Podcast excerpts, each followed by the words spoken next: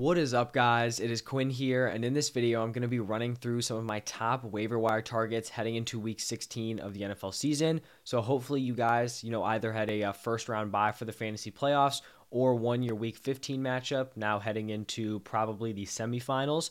And, you know, you may need a potential, you know, flex play. You know, uh, you need someone to slot in there as your RB2 a flex, a wide receiver three, maybe you need a defense, a streaming tight end, a quarterback, whatever situation you may be in.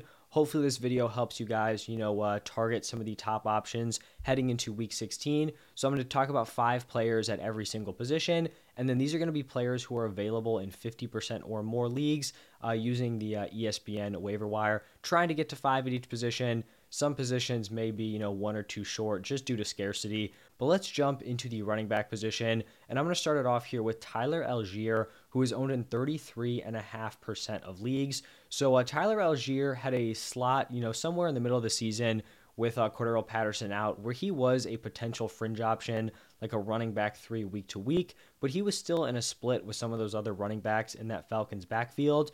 With Cordarrelle Patterson coming back, a lot of people, including myself, kind of thought he would just fade away. We'd see Cordarrelle Patterson start to eat into his earlier workload, where he pretty much was the workhorse of that backfield. But they've, you know, pretty much been held tight in like this 50 50 split. They consistently, you know, split carries very, very evenly. And we saw the same thing uh, this weekend on Sunday.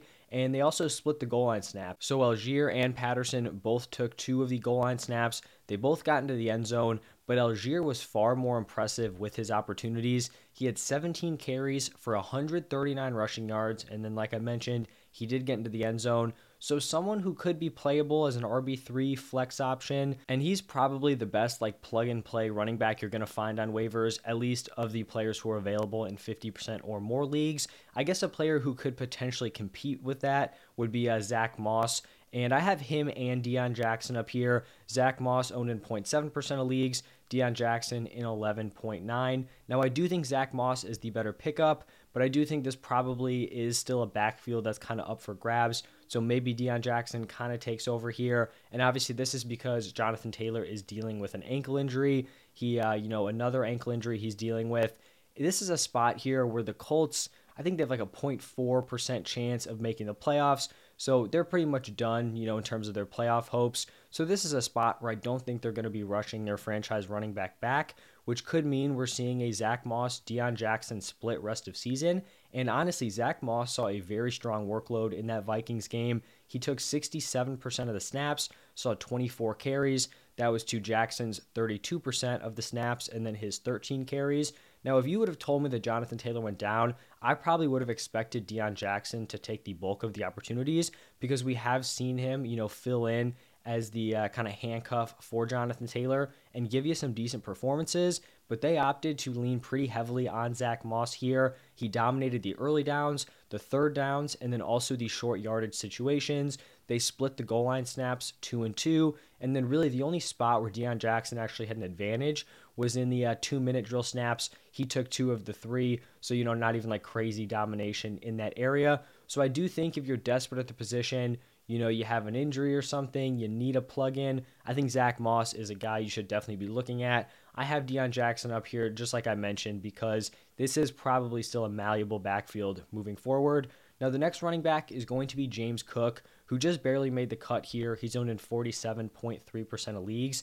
And honestly, prior to that last Bills drive, this was looking, you know, pretty close to like a 50 50 split. We ended up seeing the Bills opt to go with Singletary on that last drive where they were basically driving down the field in the snow, you know, burning some clock, and Singletary ended up having seven carries on that drive. Prior to that, Singletary had six carries and four targets, to James Cook's five carries and three targets. So I think it's clear, you know, in the drive where they needed it, they needed that drive, they needed to win that game.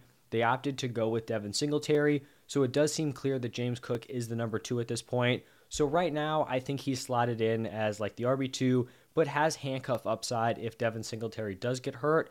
But I also think he could be a desperate play. Like if you need someone this week, they go up against the Bears. Obviously, that's not, you know, a spectacular defense. They kind of held the Eagles in check uh, on the ground, which was unexpected. But if you're desperate, like in a 60 40 split, I think you could do worse than, you know, the Bills uh, running back two So someone to keep an eye on there. And then the uh, last two running backs are just going to be straight up handcuffs.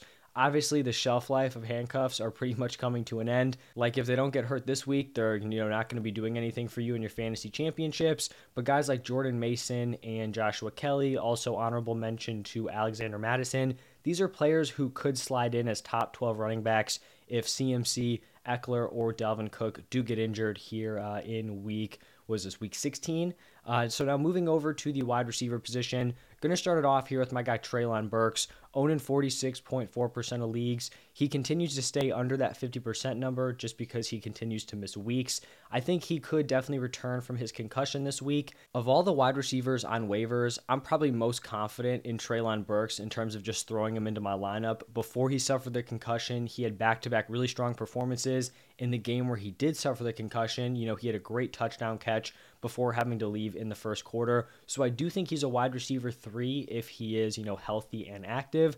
So definitely someone to keep an eye on if you need a starter. We also have Elijah Moore, who is owned in 45.2% of leagues.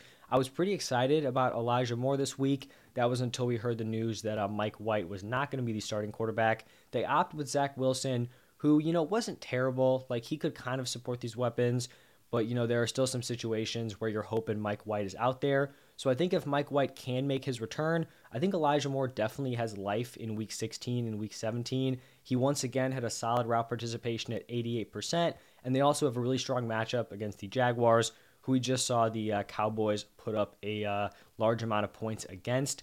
Then we have Chris Moore, who is owned in 16.2% of leagues. And I never would have thought I would be uh, talking about Chris Moore, you know, as a potential flex option in the fantasy playoffs. But I think if uh, Brandin Cooks and Nico Collins continue to miss time, like there are going to be worse options for your flex spot. He had a 91% route participation. He was targeted nine times. Now, we only turned that into four for 42, but he is coming off of a 10 for 124 game in uh, week 14. This is a solid matchup here against the Titans. I know they kind of held the uh, Chargers in check, which was a big surprise for me, but I still think it's a plus matchup here for Chris Moore. So, another guy to kind of keep an eye on. Then uh, these last two are going to be players who have been pretty quiet throughout the season, but just came through with massive games in week 15. So, first we have Russell Gage, who is owned in 21.8% of leagues. He has a huge fantasy day, targeted 12 times, catches eight of them for 59 yards and two touchdowns. Now, this is mainly due to Julio Jones missing this game. If Julio returns in week 16, like they're probably going to be splitting snaps for the wide receiver three spot. And in that case, I would be totally out on Russell Gage. However, you know, it's a decent matchup against the Cardinals. If Julio does miss that game, like the Bucs actually showed some flashes of being competent in the first half, and then the second half showed up, and you know they just went back to their typical Tampa Bay stuff. You know, putting Brady in bad situations, third and longs, first and longs, you know, penalties, all of that stuff.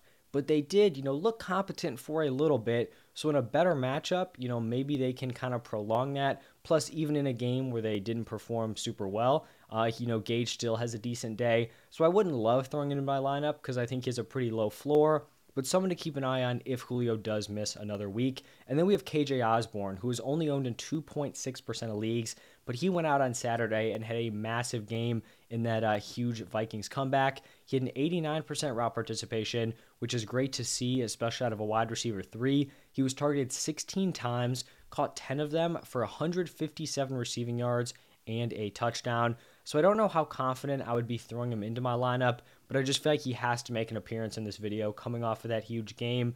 Um, you know, and maybe he can provide a spark in week 16 and week 17 for the fantasy playoffs.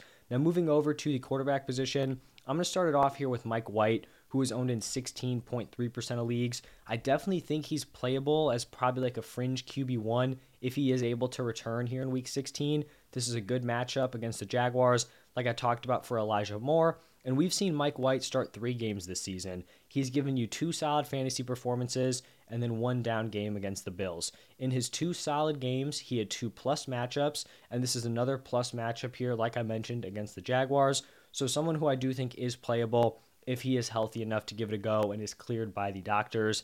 Then we have Jared Goff, who's owned in 47.8% of leagues. He, you know, he uh, kind of kept his head above water in a tough matchup against the Jets, put up 14.1 points. So not ideal, but you know, he's not absolutely killing you in your lineup. He didn't go out and put up a total clunker. He has a better week 16 matchup against the Panthers, It's not a top tier matchup, but it's definitely not terrible and not as bad as the Jets. Overall, the Lions offense has just been playing at a very high level. We've seen Goff have 37 or more pass attempts in four straight games, so the volume's been there. The touchdown opportunities have been there, so definitely a decent streaming option heading into week 16. Then we have Brock Purdy, who is owned in 22.5% of leagues. In his two starts, he's put up 21.7 and 16.5 fantasy points. Pretty neutral matchup against the Commanders here in week 16. So another decent streaming option. And then I haven't talked about Russell Wilson as being startable in a while. He's owned in 40% of leagues. He should likely be back from his uh, concussion. He ended up clearing concussion protocol, but they kind of just wanted to play it safe with him. So he did not play uh, here in week 15, but he was actually probably playing like his best game of the season in week 14 before he did exit with that concussion. He uh, had 247 passing yards, three passing touchdowns, added 57 yards on the ground. He goes up against the Rams, which, you know, overall is a pretty beat up team. So, you know, maybe he can give you something as a streaming option. Probably wouldn't love him unless you're pretty desperate. But I know some of your leagues out there, you know, teams will hoard the quarterback position. You know, they'll have two or three guys on their team, and, you know, maybe it's going to be slim pickings for you. So another guy to kind of look out for there. Now moving over to the tight end position, I think the top guy here has definitely got to be Juwan Johnson. He's owned in 15.5% of leagues, and he has just been an absolute touchdown machine. He has seven touchdowns in his last seven games, and I'm talking like three, four weeks ago.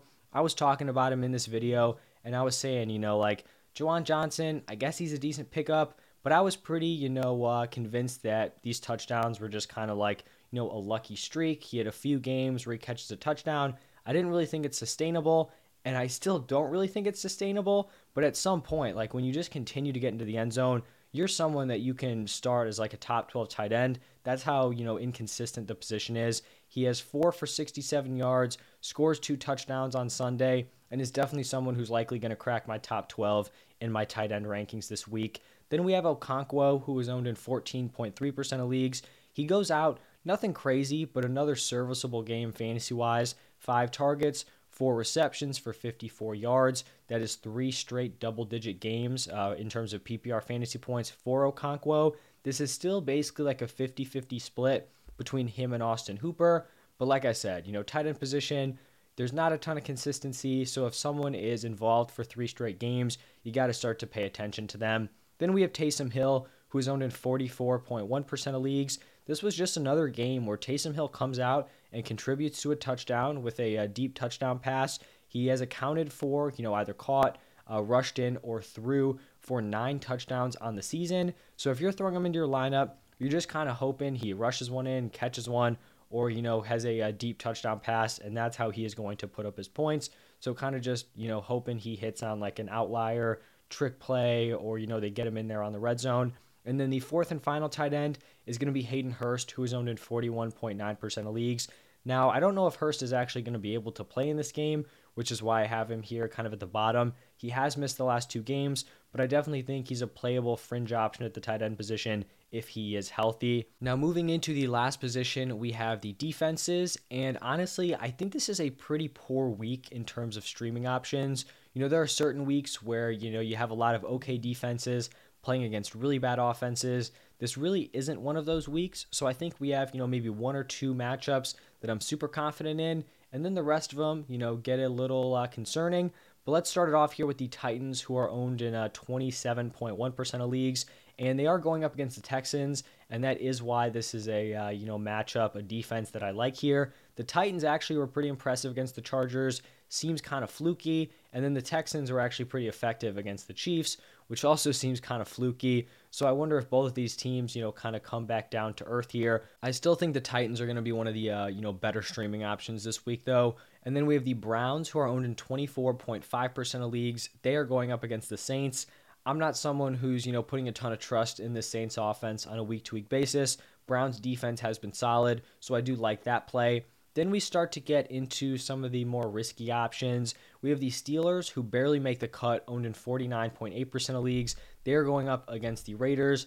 The Raiders, pretty hit or miss on offense, but they can go out there, you know, and put together some big games. So definitely, you know, a level of concern there. we have the Vikings, which seems tough to trust the Vikings defense. They're owned in 24.7% of leagues, but they go up against the Giants, who definitely aren't super explosive offensively. And then uh, the fifth and final streaming defense, the Rams, owned in 23% of leagues. I guess we'll see how they do tonight against the Packers, but they go up against the Broncos, an offense that is, you know, pretty hit or miss, and typically they're definitely more on the uh, miss side. So another defense to look out uh, for as a streaming play this week. But that is going to wrap it up for my top waiver wire targets at every position.